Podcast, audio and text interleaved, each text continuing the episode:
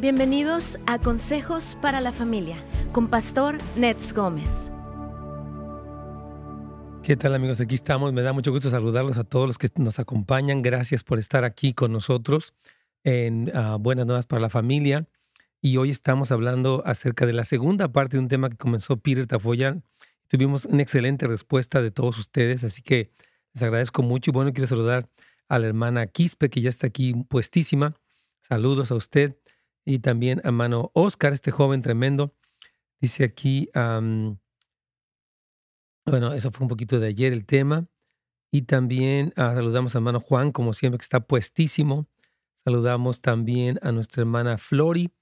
Dice, Dios le bendiga, buenos días. Yo solo le hago una pregunta. Yo no sé si solo es mi teléfono, pero a, a, través de Nets Gómez se oye muy despacio. Y cuando alguien habla por la radio no se escucha. Dios los bendiga fue es de ahorita. E, este texto es de nuestra hermana de aquí de, eh, dice primero de, diciembre, perdón, primero de octubre, de octubre. Dios les bendiga. Solo digo esto porque estoy más que puesta para escuchar el mensaje. Gracias, hermana Flori. Estamos aquí este, ah, checando nuestros volúmenes. Primeramente, Dios, todo va a salir bien, así que ténganos un poquito de paciencia y va a quedar todo súper bien en cuanto a volumen. Me dicen, hermana Flori, que está bien este, y ahorita vamos a checar cómo entra el volumen de la radio con ustedes para verificar que está todo correcto. Dice la hermana Quispe aquí que eh, Facebook se interrumpió el live. Y la hermana Lolita nos dice que Dios le bendiga. aquí tenemos toda clase de, reportes. Y bueno, tengo aquí a mi amigo Peter Tafoya, discípulo, hijo espiritual, quien está con nosotros. Puedes saludar allá para que te vean. Buenos días, buenos tu días. sonriente rostro, mi amado Peter Tafoya. Muy querido para mí, Peter. Su esposa Isabel, sus hijitos este, Roshan, a ver, dime. Roshan, Sheldon, Sheldon, Ryan, y Nathan, y, Samuel, Benjamin, que son increíbles. Entonces, él es padre eh, tanto de crianza como también padre adoptivo, como también padre biológico. Ya. Es toda la colección. La colección, sí, es la colección. Exactamente. Entonces, Peter es una tremenda bendición y la vez pasada nos trajo algo, pero faltó mucho material que cubrir y nos, nos encanta que él pueda compartirlo con todos ustedes. Así que por favor, estén muy al pendiente. Pueden compartir esta transmisión, como ustedes saben, pueden registrarse en esgomez.com. Me dice que ya, ya está bien en ah, Facebook, me dicen que ya está bien. Hermanos, aquí me están dando reportes. Hermanos Salazar. Pire ya buenas tardes. Eh, se llama Hermano Salazar, te mando un saludo específicamente. Dice que nos está mirando en las redes sociales. Ahorita estamos aquí viendo todo el, movimiento. Te dan impacientes con todos. Le puedes subir al volumen un poco. Walter Molinares, le Pastor, ¿le pueden subir un poco al volumen? Está un poco bajo. Me, está diciendo aquí. Walter, ¿desde dónde nos escuchas, querido Walter? estamos aquí todavía en este, como hicimos un cambio de localidad, estamos verificando detalles, pero gracias por su paciencia. Y bueno, dice aquí nuestro hermano José que se escucha bien. Bueno, hay todo tipo de comentarios. Bueno, estamos tratando de, si no, Walter, súbele un poquito más, pero Vamos a estar respondiendo. Aquí vamos ya con Radio Inspiración y arrancamos.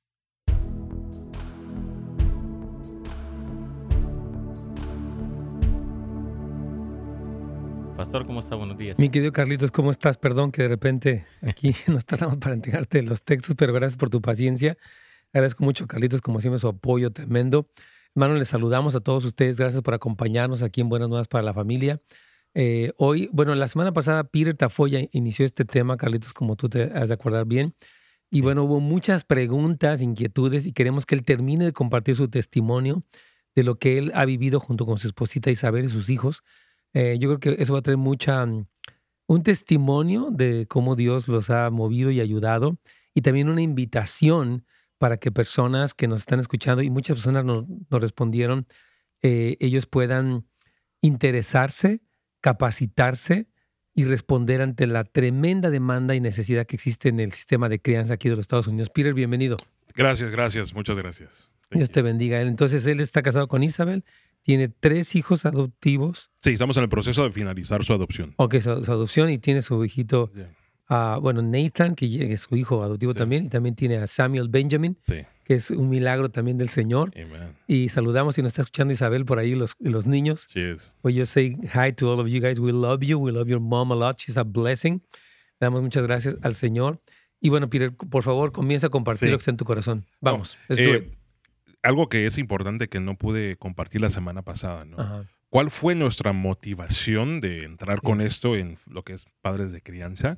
Eh, lo miramos más como una oportunidad, no para tener niños, Ajá. pero miramos que había un llamado en eh, Mm. ser la sal y la luz en la vida de, de- Increíble. no solamente de los niños, porque tenemos que entender una cosa, que estos niños tienen sus papás biológicos, ¿no? Claro. que han entrado en momentos difíciles, han, tomando decisión, han tomado decisiones que les ha afectado pues, a toda la familia, ¿no? Y Sí. miramos la oportunidad de traer lo que es el amor de Cristo, Impresionante. porque iba a ser un momento de, de- de traer restauración también para ellos. Lo O que sea es que la sanidad. básicamente fue esa, lo que les movió a ustedes dos, fue esa compasión Sí, por estos niños y por ser luz en ellos, porque en realidad, este, ¿cómo se llama? O sea, como dices, ellos están en el sistema producto de la crisis que sus padres tienen sí. y el sistema lo refiere con los padres de crianza. Sí, claro, claro.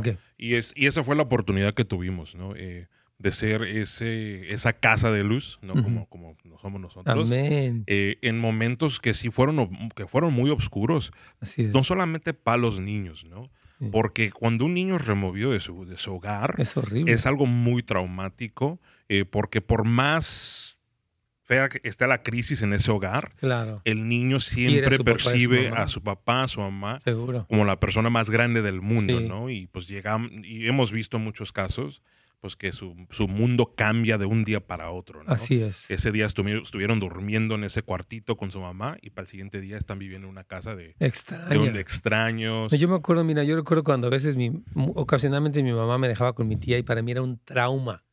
O sea, no me gustaba ni el olor de la casa, ni la comida que hacía.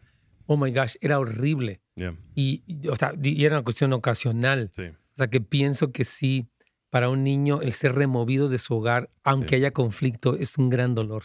Y qué bendición que ustedes tuvieron ese corazón. Y es, como dice usted, es, es un dolor para ellos. Fuerte, Y, traumático. y, ta- y lo- y incluso lo más traumático que, que ellos pasaron era lo que es el amor, ¿no? Obviamente llegaron a un hogar donde no, no había golpes, como en el hogar de nosotros, Ujú. no existían los maltratos. So ese, eh, esa clase de amor que se les ha brindado para el niño lo, tomó lo, tom- lo toman la mayoría del tiempo ellos como muy extraño. Oye, Ujú.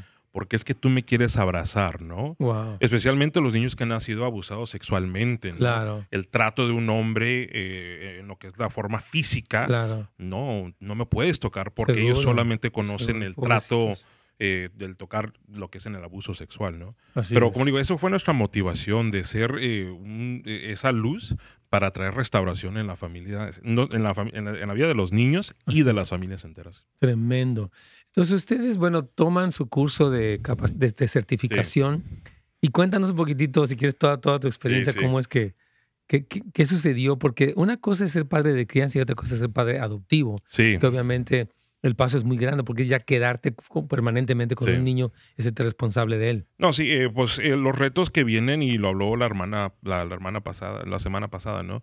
Hay, hay muchas inseguridades, hay muchos temores que uno pasa, ¿no? Que uno se pregunta, ¿qué va a ser de este niño en 15 años, en 5 años, ¿no? Claro. Eh, porque obviamente este niño adoptivo tiene, pues viene de otra sangre, ¿no? Que tal vez tú no conozcas, hay muchos, hay mucho que hay de por medio. claro. Pero lo- la razón Como que un nos... riesgo, ¿no? Un riesgo, pero ahí es donde entra lo que es Dios, ¿no? Amén. Yo te he llamado a amar a este niño para enseñarle a este niño eh, quién soy yo a través de tu vida, ¿no? Y pues los temores no, no, no pueden contra Dios, ¿no? Los podemos traer delante porque tuvimos demasiados temores. Claro. Mi esposa principalmente, ¿no? Lógico. Yo me acuerdo cuando tú me platicabas, por ejemplo, algunos niños que vienen de abuso y todo esto, el tipo de descontrol que pueden tener Sí, hasta en sus esfínteres, o sea, sí, en su educación. Sí.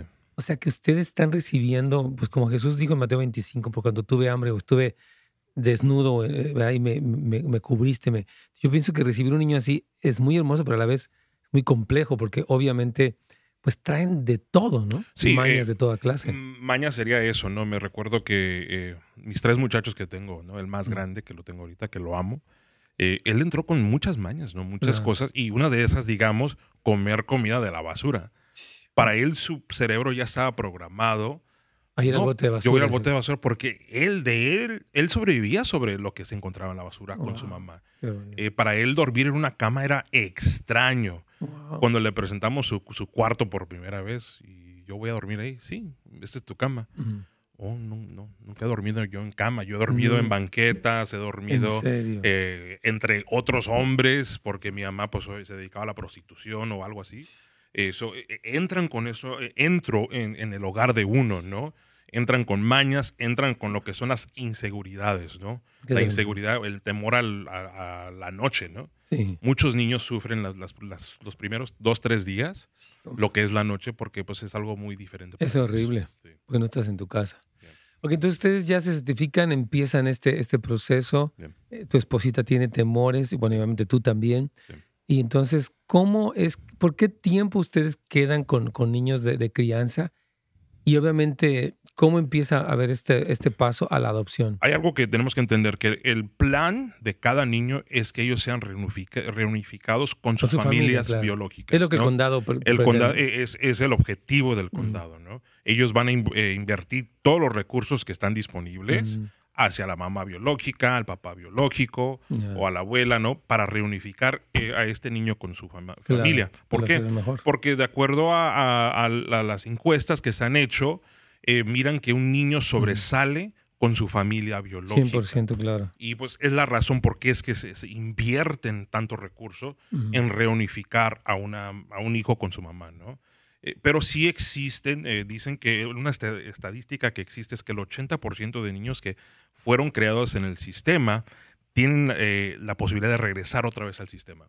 Yo conozco a un niño ahorita en particular que mi suegra lo acaba de recibir, Ajá. se fue hace un año y el año, al año, a la fecha, Regresó. regresó y está con nosotros otra vez. ¿no? Ya. Vamos a hacer una pequeña pausa, hermano. Estamos hablando aquí con Peter Tafoya. Ah, él junto con su esposa Isabel están en esta jornada de, de verdad, de tremenda llamado a poder apoyar y a los niños que están en, eh, son cientos de, de- de niños, miles de niños que se encuentran en el sistema. Y yo quiero invitar y despertar los corazones de todos los que nos oyen para unirnos, que la iglesia responda ante esta necesidad, Carlitos.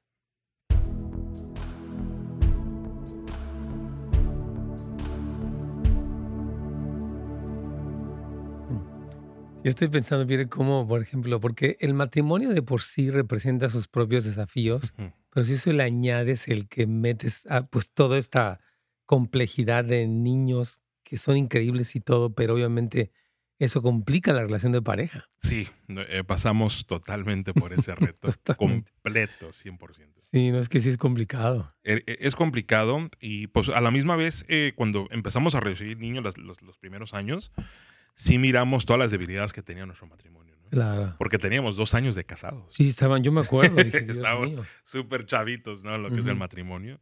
Y, pero sí pudimos sobresalir eso con la ayuda de, de Dios, obvio, pero con la comunidad de nuestra iglesia. también. Así es. porque eh, de la noche a la mañana, yo que yo me, recuerdo una vez que su esposa me dijo, Pete, pero no puedes sacar la niña, era una niña chiquita, Sí. ¿no? Está haciendo mucho frío, eh, envuélvela. Y pues obviamente esas cositas uno lo va, lo va aprendiendo, ¿no? Claro. So, fue una experiencia muy, muy Increíble. única que nos pasó. Ya, qué tremendo. Entonces, o sea, lo que tú me dices aquí en tus notas es que, por ejemplo, am, bueno, que, o sea, digamos, ¿quién fue la primera persona que te expuso a lo que son hogares de crianza? ¿Fue Verónica? ¿Fue- Sí, ¿qui- ¿Quién fue? Verónica, pues, eh, Verónica tenía mucho más años que nosotros. Sí, ella tiene mucha experiencia. Y, la razón que nos llegó es porque mi, mi, mi esposa tuvo lo que es el aborto espontáneo y los doctores nos habían dicho, ustedes nunca van a tener niños, nunca se arriesguen porque corren mucho, mucho riesgo. Y pues en eso, pues en ese anhelo nos dirigió, me acuerdo que Verónica, "Hey, hijo, pues si quieren, ustedes pueden adoptar a través del sistema de, de foster care, ¿no?". Y ahí comenzó, pero como le digo, ese anhelo que yo y mi esposa ya teníamos, lo teníamos desde que éramos novios porque platicábamos mucho de eso. Oye, yo algún, yo algún día quiero adoptar un niño del Salvador y pues Sí. existía esa plática entre Claro. nosotros ya. Sí, yo, muchas parejas a veces cuando son novios o se acaban de casar, dicen que van a adoptar, no todos los adoptan. Estaba viendo que esta juez que, que está quedando ya tiene siete hijos y cinco son biológicos y dos son de Sí, sí, las miré. y me encanta que ella tiene este corazón por adoptar y yo felicito la verdad a las parejas hermanos que tienen este corazón de querer adoptar y que lo llevan a cabo. A veces hay uno quiere como en mi caso, mi esposo y yo queríamos, finalmente no se dio y fue un poco difícil porque estábamos con un niñito, con Danny, Ujú. y él era, nos enamoramos del niño por llamarle de una manera, fue increíble. Este, am, pero cuando se nos hizo que no se hizo la cuestión fue muy, un poco doloroso Oh, porque es- Sí, nos encariñamos mucho con él. Sí. Ya le habíamos comprado unos juguetitos, le habíamos tenido varias juntas con él. Y cuando la juez le dio preferencia, porque sabíamos que la familia realmente no estaba interesada en el niño, sí, parece que había una cuestión monetaria la que le podían entregar. Y nosotros nos dolió mucho y finalmente como que un poco, no traumático, pero fue difícil sí, que te encariñas tanto y de repente como que Sí. se pierde. sí. Súper doloroso. No, sí, eh, y eso eh, lo pasamos nosotros también, ¿no? Porque sí, eh, en nosotros eh, llegó este, este pensamiento muchas de las veces. Dios, ¿por qué es que esta mamá o, ta- o tal familia pueden hacer las cosas diferente a, a lo que nosotros queremos hacer, ¿no? Sí, Pero el plan de Dios es perfecto. Sí. Finalmente, el plan de Dios es perfecto. amén. Aquí tengo una pregunta de nuestra hermana, o comentario de mi hermana Yanira. Hola, bendiciones. Me da mucha tristeza, dice ella, escuchar lo que pasa en esos niños deseando tener una mamá. Ya vemos muchas mujeres deseando tener un hijo. Yeah. Y no es posible. Lastimosamente, los indocumentados no podemos adoptar, aunque lo deseáramos con todo el corazón. Pone una carita así como llorando. Right. Este, vamos a regresar ahorita con la inspiración para que le contestes la, la inquietud que esta persona tiene, porque sí he conocido a varias personas que no tienen documentos y que están como que, oh my gosh, déjenme hacer algo, tienen una casa buena, una, o sea, Sí. tienen posibilidades de sostenerlos, pero parece que hay este inconveniente. Así que vamos aquí con Radio Inspiración este, ah, y, con- y continuamos con este tema que se llama llam- El llamado a recibir a los niños del sistema de crianza, es la parte número dos. Aquí vamos.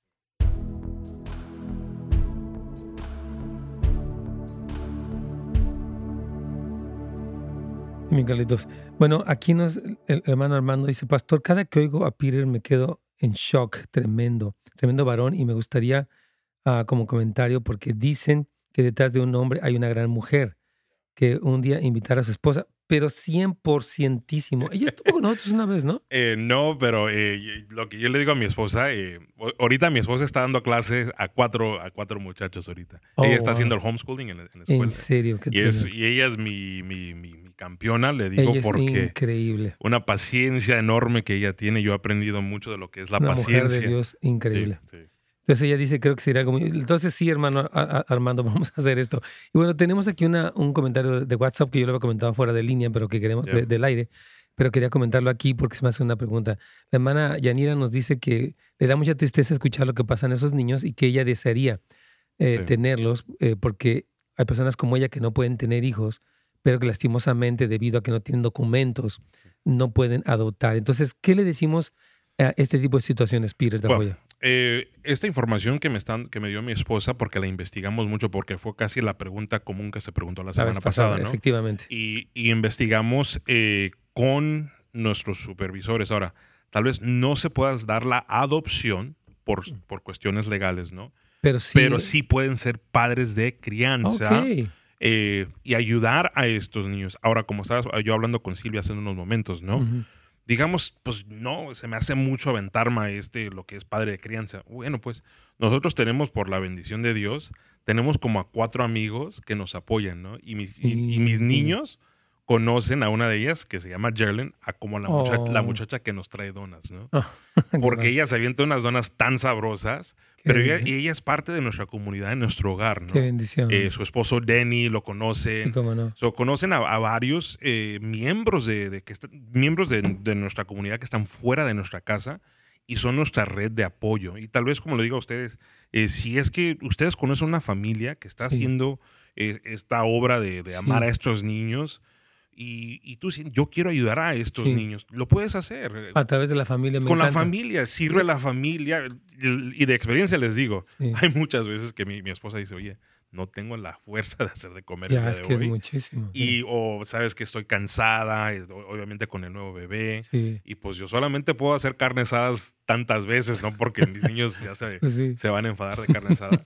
Pero tenemos a, a- amigos que nos, bueno, pues oye, yo les traigo un plato para comer, Sí, para padre. que ustedes cenen, les traigo Sí, Fíjate papas. que a mí, Ilse, mi hija, siempre me decían, papá, necesitamos darle apoyo a Peter, a Isabel, a, incluso que haya cuatro o cinco familias casi comprometidas, a, desde, por ejemplo, como que esa night out, ¿no? Donde ustedes pueden salirse y, y dejar a los niños porque también es cansado Yeah, emocionalmente, físicamente. yeah. Y ella me decía, entonces yo estoy muy, muy de acuerdo con, lo que dice Peter, pueden apoyar ya una pareja que tenga niños de crianza como iglesia, Sí. que los pastores nos enteremos quiénes de nuestra iglesia están haciendo esta labor y llamar a las familias para que los apoyen.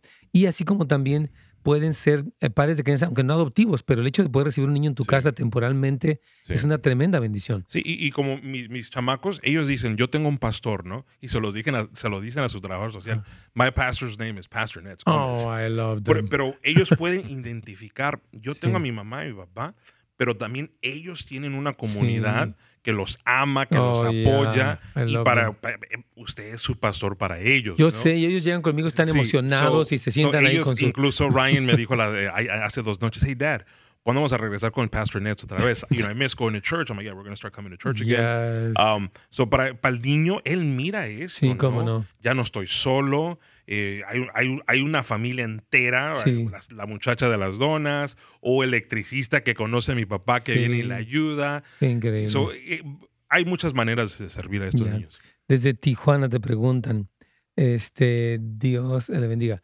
Soy de Tijuana y quiero saber si aquí se puede hacer lo que ustedes hacen trabajando con niños. Es algo que Dios ha puesto en mí. Sí. De México, en, ¿sabes Ti- un poco? en- en Tijuana sé que hay muchos albergues. Hay un albergue en particular que se llama la Casa del Niño. Ahora, este albergue en particular recibe a niños que han sido abandonados porque fueron diagnosticados con el SIDA, ¿no? Oh, con, wow. con HIV. Sí, Y obviamente el costo es demasiado para sostener a estos niños. Y lo- a lo que yo sé es que existe este albergue en Tijuana, la Casa del Niño, y ellos reciben solamente niños. Y, o sea, no están ahí porque hemos visitado este albergue y ellos se dedican a ayudar a estos niños. qué tremendo. Y una cosa que me sorprendió cuando, cuando fuimos a ver que nació recién Samuel Benjamin, tu hijo menor, este, que nos contabas que en, algún, que en este lugar algunos papás dejan a sus hijos. Oh, yeah. No podemos creer cuando algún hijo tiene algún problema, algún defecto, alguna cosa, Sí. los papás son tan crueles de abandonar al niño, Sí. ¿verdad? Eh, es, es- es- hace como, ya cumplió nueve, ya tiene nueve meses, pero cuando estuvimos en el hospital, nos dimos cuenta que muchos niños que nacieron con el síndrome de Down, eh, sus padres los entregaban en el hospital porque no los querían criar, ¿no? Incluso el, el ve- el vecino que tenía mi, mi niño, Ajá. su mamá dio a luz y lo dejó ahí y entregó su, eh, ma- eh, rindió sus derechos como madre y el niño quedó en, en ese hospital. Dicen que a veces duran hasta seis a Meses. ocho meses Esperando que. esperando que alguien llegue a, a- a darles un hogar, a darles un amor, ¿no? Y, y eso le afecta Wow. mucho en, en el desarrollo del niño. Durando en un hospital seis, siete, ocho No, meses, olvídate. le ayuda mucho. Porque los Del- niños necesitan tener la interacción. De hecho, parte del desarrollo psicomotriz del niño y de- del bebé se da en la interacción con el padre y con la madre. Ya. Porque incluso su cerebro y sus terminales nerviosas es cuando ellos se activan al tocar, ser tocados, ser abrazados, ser amamantados. Sí. Súper importante. Aquí pregunta Juan. Dice, tengo una pregunta. Eh, ¿Qué se necesita para poder adoptar y qué requisitos tiene que tener uno para adoptar? Pues, digamos, si alguien que, digamos, este hermano, imagino que él tiene documentos y todo. Sí. ¿Qué necesitaría él? O para adoptar, obviamente, uno tiene que pasar por lo que son eh, la certificación, ¿no? Si usted solamente quiere adoptar a un niño del sistema de crianza, sí se puede. Eh, obviamente tiene que pasar lo que es el background check, tienen que, eh, van a hacer una encuesta de cómo es su hogar, cuántos niños, qué edad quiere. eh, Posibilidades económicas. sus- exactamente. Y, y obviamente es un proceso, pero sí se puede. ¿Cuál, ahorita, por todo lo que está pasando con el COVID, todo se, se ha puesto en, en- en- en Pausa, espera, sí. en pausa. pero sí, ese proceso puede durar a veces a 6, 8, hasta 12 meses. Pero sí hay niños que están listos para ser adoptados. Eso significa que el- ellos ya pasaron por el sistema de la corte. La corte decidió, no existe ningún, ningún adulto que esté dispuesto a tomar este niño. Este niño está en una lista de espera para ser adoptado. Perfecto. Cuéntanos un poquito de Nathan, porque yo creo que Nathan fue, ay, tan, no sé, el proceso de cómo fue que... el proceso porque, de Nathan fue algo muy, muy especial, ¿no? Porque es su hijo adoptivo de sí, ellos, por porque favor. el proceso de Nathan fue algo muy especial en este aspecto. Eh, nosotros nos habíamos resignado, bueno, pues no vamos a abrir nuestro corazón a adopción porque ya habíamos pasado por un dolor, un dolor muy grande. Queríamos adoptar a dos hermanitas, no se dio porque hubo una regla que el juez dijo, no, tiene que regresar. Y fue algo muy doloroso, pero ese día que recibimos la llamada nos dijeron, eh, tenemos a un niño que tiene tres meses, eh, ya no tiene ningún lugar estable y pues parece ser que este niño va a pasar a la, a la adopción. Para ese tiempo el Señor ya había tratado con nuestro corazón, Mm. había traído sanidad, ¿no? Y mi esposa dijo, oye, Pete, pues está este niño, ¿no? Mm. Y le dije, pues ni modo, que aquí Vamos. tenemos campos, vamos con todo. Y entró ese día, me acuerdo que yo estaba arreglando eh, la cuna del niño Ah. y además escucho a mi esposa, Pete, ¿qué? ¿Qué pasó?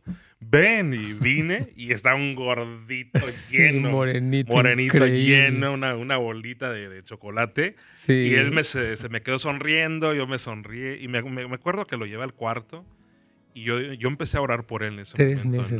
¿no? Tres meses y no era... Y no era algo seguro, pero ahí comenzó nuestro proceso con él. Ahorita regresando vamos a ver todo este proceso que no fue sencillo, pero ahí está. Carlitos, vamos con, contigo.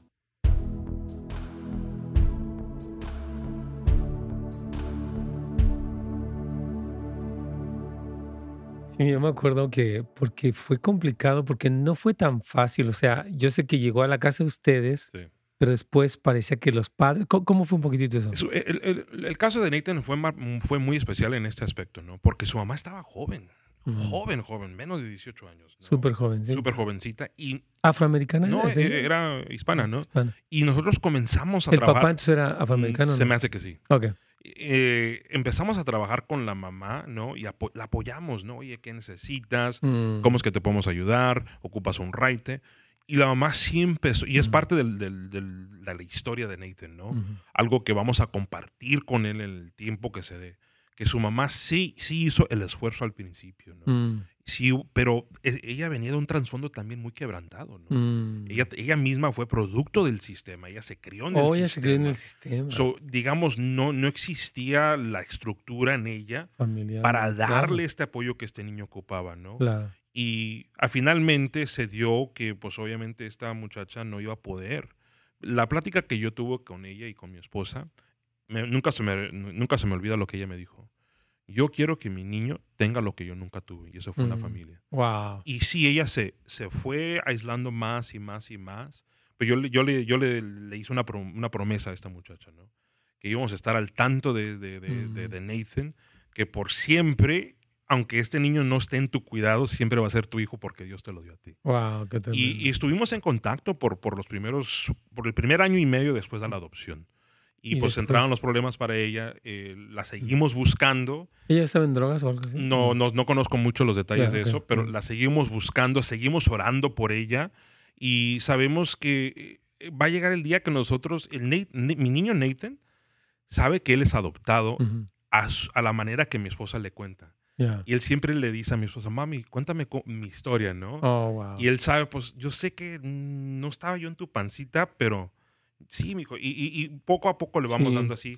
A mí se me hace muy padre eso porque yo sí he conocido personas que nunca les dijeron y de repente en la etapa de adolescencia les quieren decir y es un shock. Sí. Yo creo que la, la estrategia sabia que ustedes están tomando, tú, tú, Isabel, de decir, ¿sabes qué? Este, vamos a, o sea, te vamos a ir explicando poco a poco qué es Sí. esto y te amamos y te eres parte de nuestra familia y eres nuestro y todo. sí. Pero es muy bueno que ellos sepan, yo creo que Sí. desde que son chicos, porque si no el shock más grande es, es más duro, ¿no? Sí. ¿Tú ¿Qué piensas? Bueno, es que vamos a entrar ya con Radio Inspiración. Estamos aquí con ah, Peter Tafoy, hermanos queridos. Si alguien quiere contactarse contigo a través, no, no sé, no- no sé si dar tu número no, porque es mucho. ¿Qué- qué- ¿Quieres ah, hacer algo así? ¿Quieres, Yeah. ¿Cómo se pueden contactar contigo? Uh, my number. Ok, va, va el número para que lo Eh, anote ahí. Mi número Bueno. de teléfono es área 818-274-9815. Ok, 818 818-274-9415. O, sí, o mi, mi correo electrónico, si es más fácil. ¿Cuál es? Es Peter Peter Tafoya Tafoya con doble L. Una sola palabra. sí, Peter Tafoya. At yahoo.com. Perfecto, mi Pete. Bueno, aquí vamos ya con Inspiración, nuestro penúltimo segmento todavía tenemos.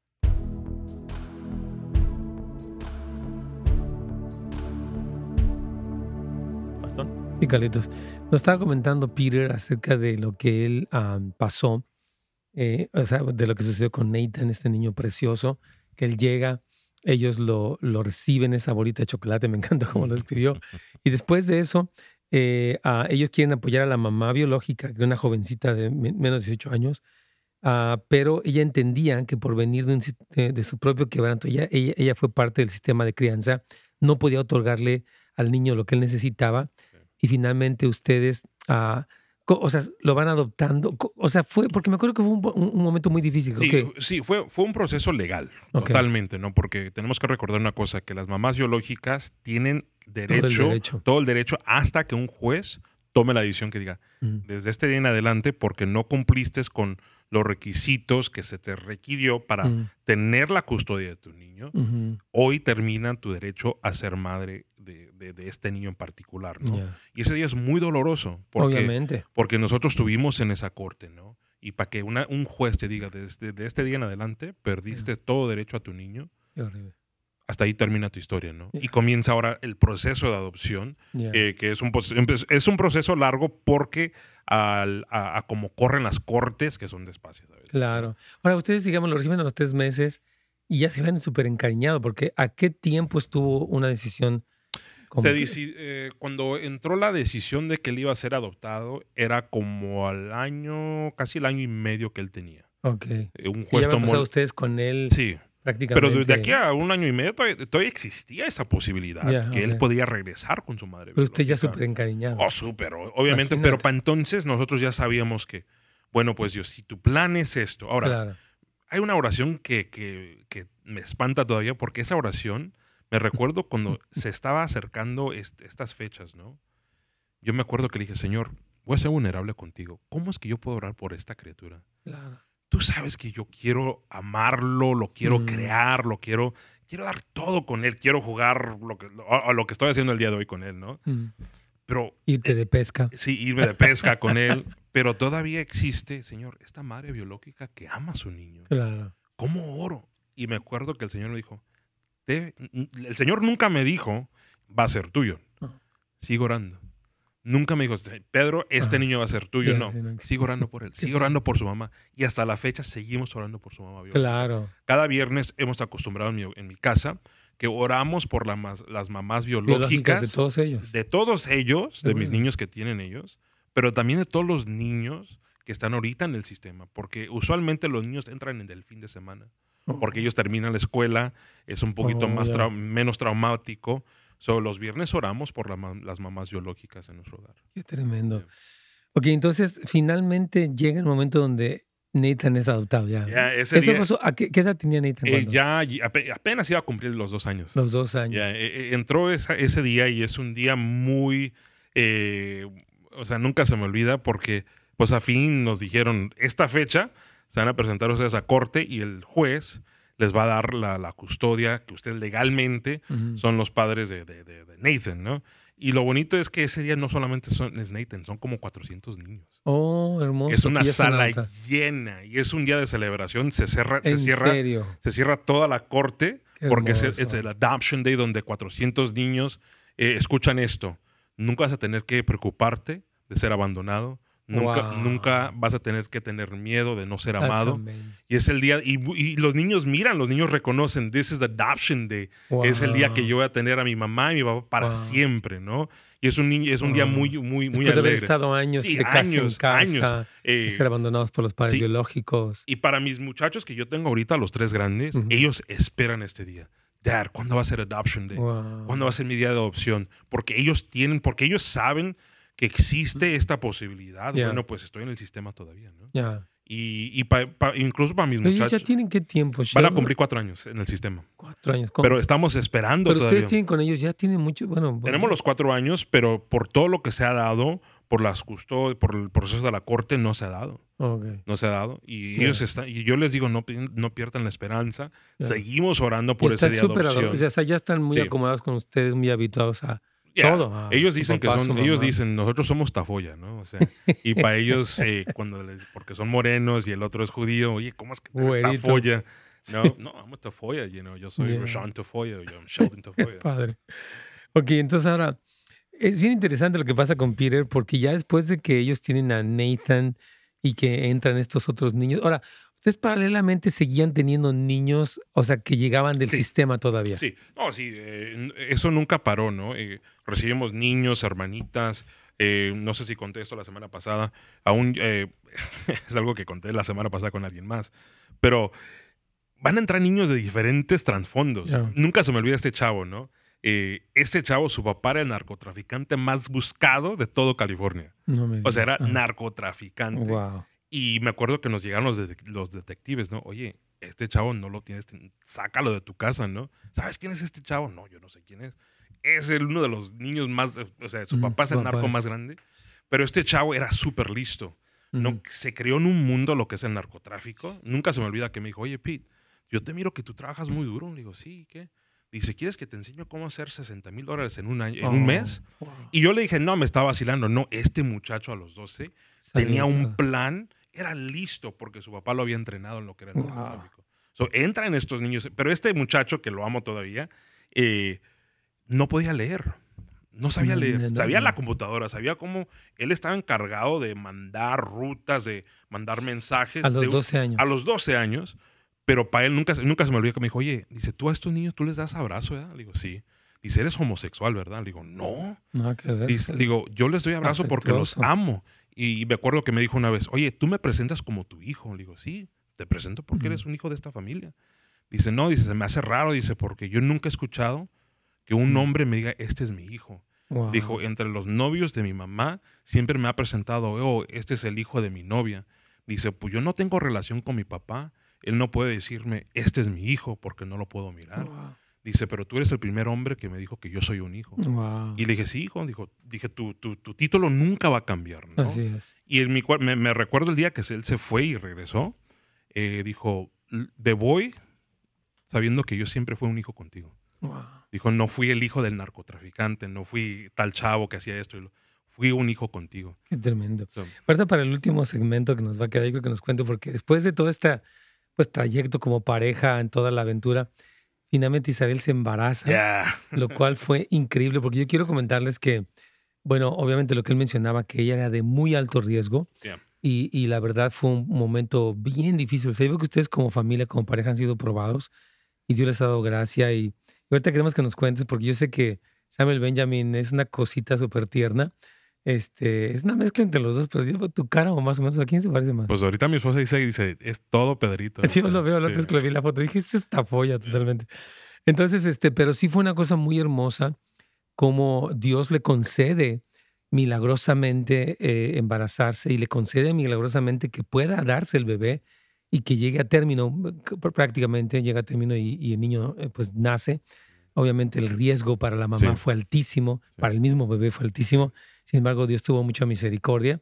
Yo quisiera que en el último segmento nos contaras. Tienes muchos testimonios de esa última parte, pero sí. me hacen hermosos porque cómo es Dios que ustedes al darse como padres, al, al, sembrar, yo no sé, como que el Señor les entrega esta cosilla, porque era imposible que ella se embarazara, sin embargo, Dios le, Dios le concede. Esto. Físicamente sí. Sí, imposible. Yo me acuerdo que yo no canté, que tiene una especie, que el doctor le dijo, tienes adentro como una telaraña, pero no tienes algo para concebir, sin embargo, ahí está. Bueno, vamos a ir a una pausa, Carlitos.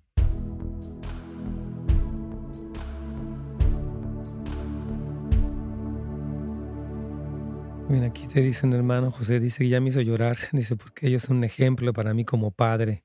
Gracias, Peter. Dios te bendiga. Yo creo que sí, o sea, porque a veces yo creo que los papás biológicos, sin darse cuenta, a veces toman a sus hijos muy a la ligera, yeah. ¿verdad? Y los niños a veces son abandonados, descuidados, sí. se dejan una televisión, una tableta, un videojuego. Y hay que tener, hay que apreciar, yo creo, la, la bendición sí. que los padres han tenido de tener un hijo. ¿Qué les dices a los papás como, como José que está comentando de esto? Aunque hablen diferentes idiomas, porque mm. es lo que ahorita mis hijos están hablando un idioma totalmente diferente que yo digo, ¿what? ¿Cómo? ¿No? Uh, pero tenemos que hacer ese, ese esfuerzo, ¿no? ¿Cómo que diferentes idiomas? Idiomas, en, o sea, eh, entre ellos, porque son tres que se llevan muy, muy cercana edad, el idioma que ellos hablan eh, son así como un poquito bruscos, eh, y digo, man, ya, ya, ya estoy viejito, ¿qué onda? Porque no les entiendo, ¿no?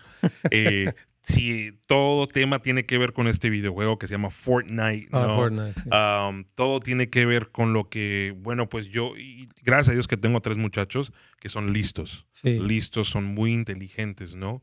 Y incluso a uno lo subieron a una matemática más, más, más complicada, avanzada, avanzada, pero porque tiene el cerebro para hacerlo, ¿no? Wow, Mi esposa tiene la paciencia para enseñarle, ¿no? Wow. Eh, pero incluso anoche eh, eh, nos apresuramos, fuimos a un, el más pequeño, le encanta el básquetbol. Mm. Y, y, A Nathan, va- ya. no, este Sheldon. Ah, Sheldon, Le decimos pequeño porque es, pequeño de estatura, ¿no? Y dijo, hey, Oh, Dad, vamos a mirar eh, los Lakers. Y él estaba súper emocionado, ¿no? Sí. Y, y digamos, yo en mi mente, bueno, pues te vas a sentar, vamos a mirar el juego y no vamos a hacer nada, algo más. No, y él quería, dijo, Dad, yo me quiero recostar contra ti.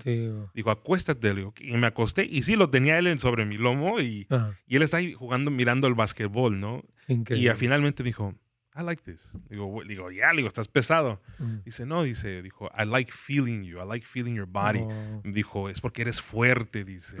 Y, y ahí comenzamos, empezamos a luchar, yo y él, ¿no? Y tenemos que hacer ese esfuerzo. Por más cansados que estemos, Así es. por más extraño que sea el videojuego, el Sí. juego de básquetbol, tenemos que hacer ese esfuerzo porque el día de mañana, especialmente en lo que es lo físico, ¿no? Sí, muy Los, los, los, los varoncitos ocupan saber qué es tu fuerza física, ¿no? Sí. ¿Me puedes cargar? Sí. El otro día me retaron, "Da, no puedes cargar esta piedra tú, ¿eh? Digo, Mm. sí puedo. No vas a poder. Y entre ellos tres, eh, es una piedrota así grande. Trataron, no y trataron, y cuando la agarré yo, wow, dad, you're so strong, ¿no? Y, y eso, tenemos que hacer ese esfuerzo, porque estos momentos pasan así, lo que estoy Así mirando. es. Qué tremendo, Ya. Peter.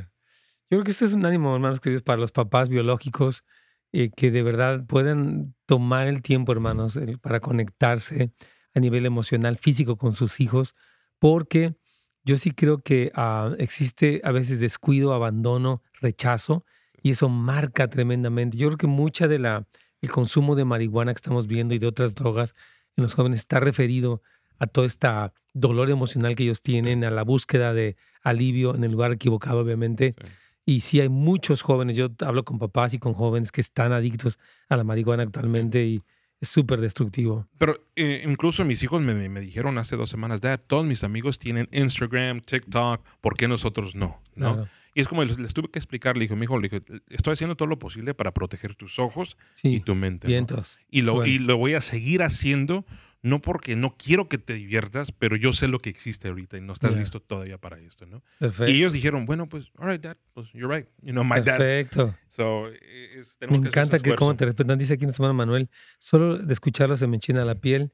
Nosotros estamos en ese proceso, pero encontramos muchas trabas Yeah. en todos los requisitos, pero seguimos haciendo la lucha. Ya tenemos nuestro diploma de Foster. Hey, Qué bueno, felicidades, hermano Manuel, que usted está haciendo el esfuerzo. Y sí, ¿verdad? Con encuentra Sí. atrás, pues hay que seguir sorteando todo eso para Sí. poder recibir. Vamos a conectarnos con Radio Inspiración. Vamos a nuestro último segmento, que nos cuenta un poquito de Samuel Benjamin. Y al final, yo creo que un llamado que le hagas, eh, Peter, por favor, nuevamente, a todas las personas que nos escuchan para que puedan apoyar este sistema de crianza, por favor.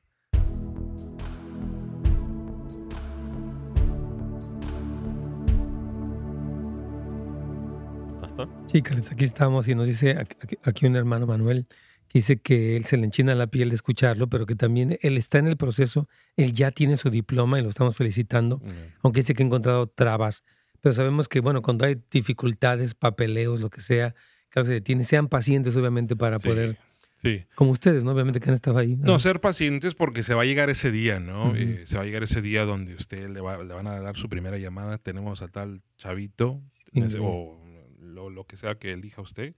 Y pues va a mirar que todo valió la pena. Claro que sí. ¿no? Y ahí, que ahí comienza otra jornada, ¿no? Sí, Donde no, no, no existe cualquier clase que te hayan dado que te prepare para lo, para lo que es espontáneo, ¿no? Yo tomé el curso, pero yo dije, no, Sí. obviamente cuando llega el niño con toda su problemática, su particularidad, es bien complejo. Entonces, ah, ¿quieres decir algo? No, pero ahí es donde entra la sabiduría de Dios, ¿no? Sí, Dios Es, te da es donde, donde entra lo que es el, el poder del Espíritu Santo.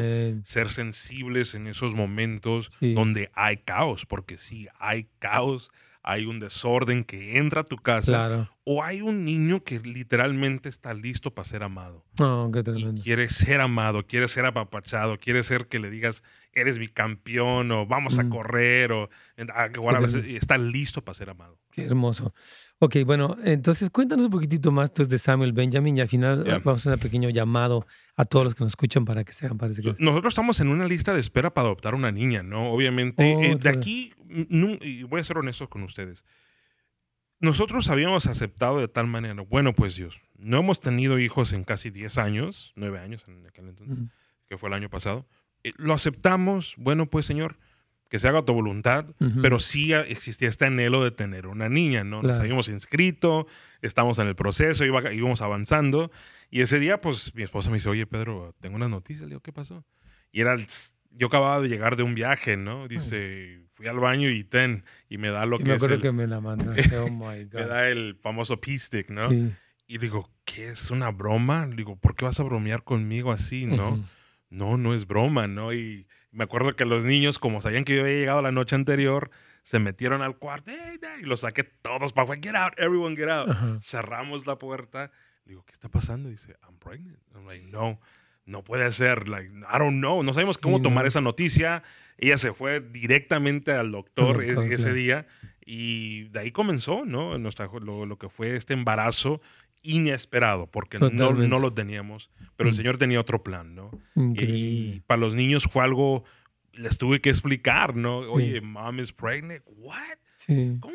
¿Por qué? Y ya, pues, y ellos se involucraron. sí, Y sí llegaron las dificultades con, con nuestro baby, ¿no? claro. Eh, a los cuatro o cinco meses nos dijeron, hay, hay un problema con su riñón, tiene un, un problema muy complicado en sus riñones. Y ahí comenzó nuestra jornada, lo que fue la fe con Dios, ¿no? Sí, Porque como hablamos con una pareja la semana pasada, sentíamos que Dios nos sacaba de- de- de- de- del horno y nos Mm. metía otra vez al otra horno. vez.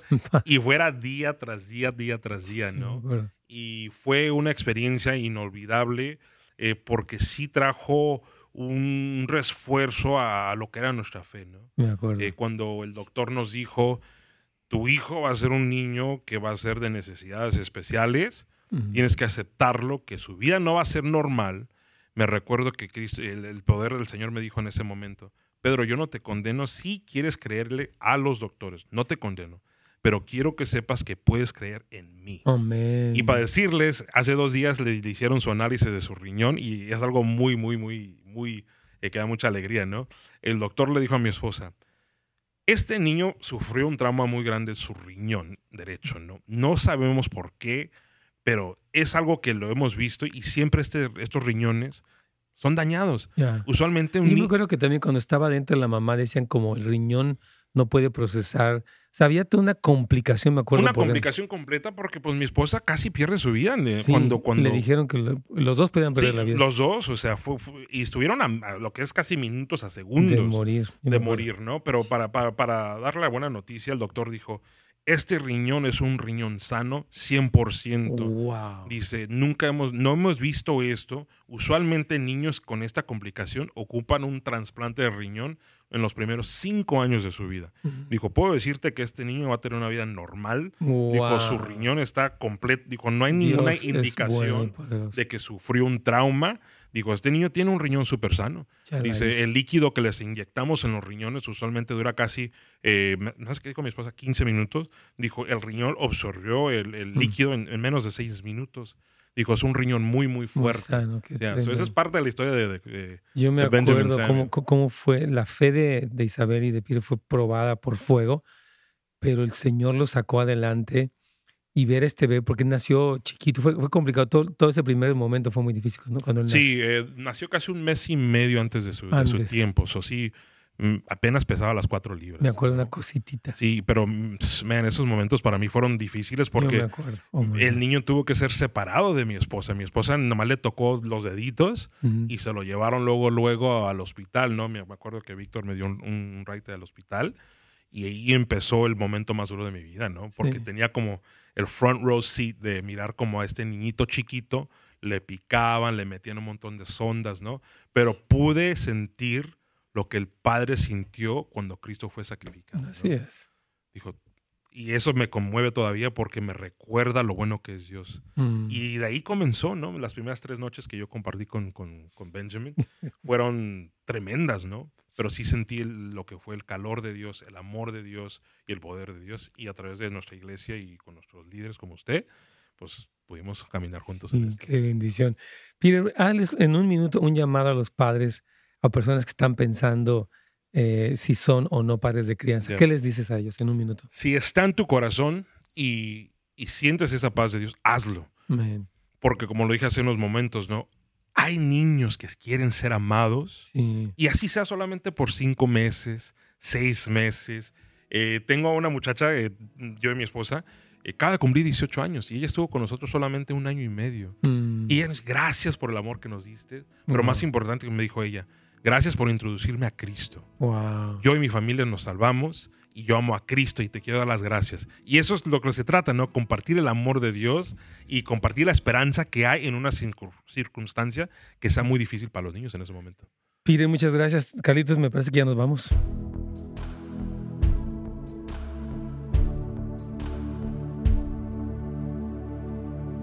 Amén. Aquí nos dice una persona, me identifico mucho con Peter en ciertos aspectos. Soy madre de tres niños de 15 a 10 años y una niña de 8 años, a, cu- a cuatro en total, y me esfuerzo por ser un, un buen, una buena, un buen padre. Se refiere a que es padre, perdón. Dice, pero Dios me ha hablado a través de Peter en este día. Gracias, Peter. Dios te va a recompensar por el tiempo que inviertes al venir a este programa y compartir tu corazón. Amen. Thank you. Thank you. Amén, hermano, hermano. Pues la verdad, este, que Dios bendiga mucho a Peter. Agradecemos muchísimo el testimonio de él y de su esposita. Sí, gloria a Dios por lo que hablaste a, a nuestros corazones en este día. Yo creo que sería bueno hacer una, una oración, yo creo que por todos los padres Yeah. de los tres tipos, biológicos, de crianza y adoptivos. Sí. ¿Qué te parece si terminas con eso, Peter, Amén. querido? Amén. Señor, te doy gracias, Padre. Gracias porque estás despertando, Señor, este llamado de ser casas de luz, Sí. Señor, de ser la luz, eh, de ser la sal, Señor, Sí. en estos momentos tan difíciles, Señor. Tú sabes, Señor, la situación en que está cada niño, Señor. Sí. Señor, oramos, Señor, por estos padres biológicos primeramente, Padre. Señor, trae, Señor, tu alivio, Sí. trae tu restauración, Señor. Amén. Haz, Señor, que haya un camino para que les llegue el Evangelio, Padre. Oramos, Padre, por estos padres de crianza, Señor. Sí, Señor. Por favor, Señor, dales paciencia, porque Sí. es, no, tú sabes, Señor, este reto en el cual nosotros Sí. hemos vivido, pero hemos vivido estos retos contigo, Señor. Señor, y para estos padres, Señor, que quieren ser padres adoptivos, Padre, Señor, trae, Señor, trae la paz, Señor, en esos momentos que haya una inseguridad, Señor. Sí. Estos niños te pertenecen Sí, a ti, Señor. Señor, son totalmente tuyos. Señor, prepara los corazones de cada padre de crianza, padre adoptivo, padre biológico, Señor. Y, Señor, incluso yo oro por ahorita por las madres biológicas y las madres solteras, Señor. Señor, trae tu alivio en estos momentos difíciles ahorita en el nombre de Jesús. Amén. Amén. Mil gracias, Peter Tafoya. Dios te bendiga. Thank you, thank you. Hermanos, Dios me los bendiga. Gracias por acompañarnos. Mañana estamos aquí. Es día de preguntas y respuestas. Si tienen preguntas, anótenlas, por favor, y con mucho gusto vamos a responderlas. Agradezco a Brian López, que estuvo aquí en los controles técnicos, Thank you, a todo el Brian. equipo de producción, Brian Carrillos, Carlos Choc, y todos los demás. Dios me los bendiga. Hasta mañana. Amen. Dios. Gracias por sintonizarnos. Para más información y otros programas, visite netsgomez.com.